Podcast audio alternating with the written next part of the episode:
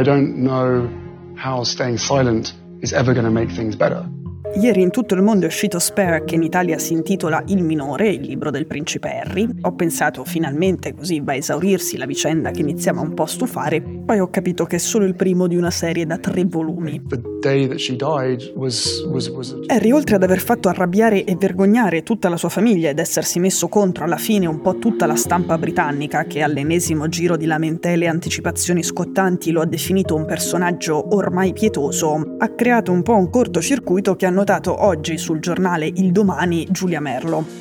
Lei ha già letto il libro e dice che non è solo contro la famiglia reale, Il minore è in larghissima parte un libro contro la stampa britannica e per estensione contro la stampa, cioè contro la sete di notizie, le intrusioni nella vita privata, i fotografi appostati, le rivelazioni velenose di amici e conoscenti di personaggi famosi che hanno un ruolo, ovviamente con moltissimi aneddoti dal suo passato. Ma è piuttosto assurdo. Dalla noiosissima serie Netflix alle interviste al libro è esattamente la stessa cosa. Una gigantesca operazione di intrusione nelle vite private di personaggi rilevanti, i suoi familiari, solo che in questo caso è sponsorizzata dalla stampa americana invece che da quella britannica. Insomma, lui è, con il suo libro e con il resto, un esempio clamoroso di esattamente ciò che contesta proprio nel suo libro. Non so chi di voi lo leggerà, ma io credo che lo farò per due ragioni. Uno non è scritto dal principe Harry, ma da J.R. Moringer, quindi è scritto da Dio. Moringer è un premio Pulitzer ed è il miglior ghostwriter del mondo, è uno che pubblica solo bestseller come Open di Agassi. Due, soprattutto per la parte che riguarda l'Afghanistan.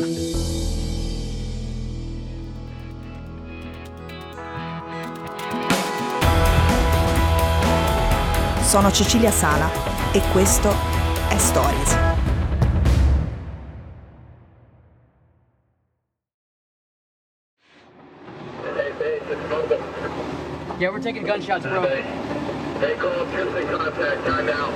Harry è stato un soldato dell'esercito britannico che è andato in guerra due volte, la prima tra il 2007 e il 2008 e la seconda tra il 2012 e il 2013. Per come ha parlato nel libro di questa esperienza è stato definito un traditore nel Regno Unito. Nel libro Harry racconta delle persone che ha ucciso durante la guerra in Afghanistan. Roger, I'm getting camera, getting out of here. A un certo punto scrive che ne ha ammazzati personalmente 25 dicendo per me erano pedine, non esseri umani. Ovviamente si riferisce ai miliziani talebani. Il colonnello Tim Collins è un ex amico del principe Harry molto famoso per un discorso che fece nel 2003 subito prima di partecipare all'invasione dell'Iraq. Collins ha commentato il libro così. No, noi non facciamo in questo modo. Non mettiamo tacche sul calcio del fucile per le perdite inflitte a quelli contro cui combattiamo. Questa parte si lega a un'altra dell'autobiografia in cui Harry ammette di essere un razzista per poi dare dei razzisti al resto dei membri della sua famiglia. A un certo punto dice che nel 2009 nell'esercito ha definito un suo commilitone di origine asiatica il mio piccolo amico Paki e ricorda di quando a Carnevale si travestiva da nazista. Alla fine dice che lui è cambiato solo dopo essersi innamorato di Meghan Markle, la cui madre è afroamericana. Il suo superiore in Afghanistan, Richard Kemp, si è arrabbiato parecchio quando ha letto le parti del libro sulla guerra e ha commentato Harry ha tradito i suoi compagni e l'esercito britannico che rispetta sempre la vita umana e poi così ha messo a repentaglio anche la sua sicurezza personale. Si riferisce ai 25 talebani che adesso Harry rivendica pubblicamente di aver ammazzato. Ben McBean, un altro amico di Harry che ha perso una gamba e un braccio in Afghanistan, dice Harry, ti voglio bene, Ora però, per favore, taci. Le reazioni più importanti però non sono queste, ma sono quelle che arrivano dall'Afghanistan.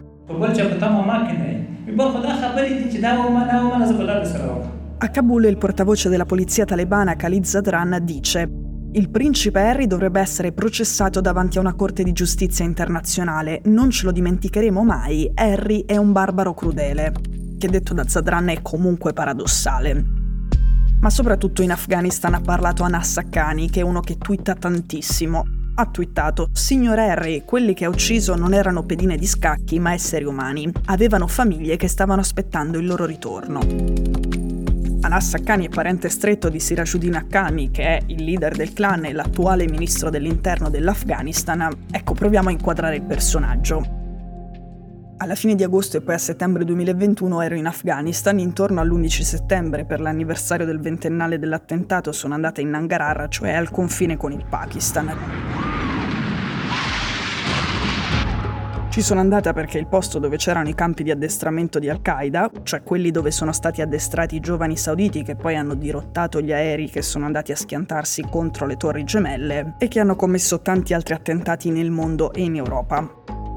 Erano uomini di Al-Qaeda, non dello Stato islamico, anche quelli che hanno fatto una strage nella redazione di Charlie Hebdo a Parigi nel 2015. Gli Haqqani infatti sono amicissimi di Al-Qaeda e il padre di Sirajuddin Haqqani è stato il mentore dell'uomo dietro all'attacco terroristico più spettacolare della storia nel 2001, cioè ovviamente Bin Laden. Tra quelle montagne nell'Angarar ci sono tuttora gli uomini di Haqqani e quelli di Al-Qaeda. Io c'ero andata sia per assistere al ventennale dal posto in cui quella storia è cominciata, che per incontrare segretamente le famiglie di alcuni funzionari afghani che avevano collaborato con gli occidentali e che pochi giorni prima erano stati giustiziati proprio dagli Haqqani. Sirajuddin Haqqani è il capo della fazione intransigente dei talebani che non ha mai promesso che gli afghani che avevano collaborato collaborato con gli stranieri sarebbero stati risparmiati né che i diritti delle donne sarebbero stati rispettati. Nell'ultimo ventennio lui ha ammazzato tantissimi occidentali e civili afghani con le autobombe ed è ancora un terrorista ricercato a livello internazionale con una taglia da 10 milioni sulla testa. I droni americani hanno provato più volte ad ucciderlo ma non ci sono mai riusciti. Lo storico numero 2 di Osama Bin Laden, che dopo la sua morte è diventato il numero 1 di Al-Qaeda, cioè al-Zawahiri, Ancora pochi mesi fa, fino ad agosto, viveva protetto da Sirajuddin Haqqani in un bel appartamento con terrazza nel centro di Kabul. Ecco, tutto questo giusto per capire cosa intendono i soldati britannici quando dicono che scrivere certe cose nel libro è stata una cattiva idea. E quando dicono che a lui e Meghan conviene potenziare le misure di sicurezza.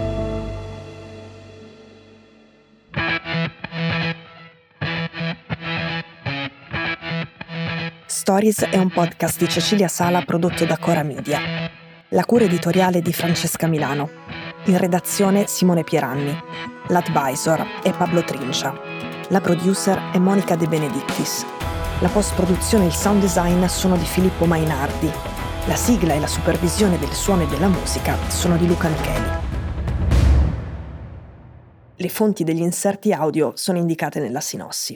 Questo episodio è stato prodotto e sviluppato insieme a Spotify Studios.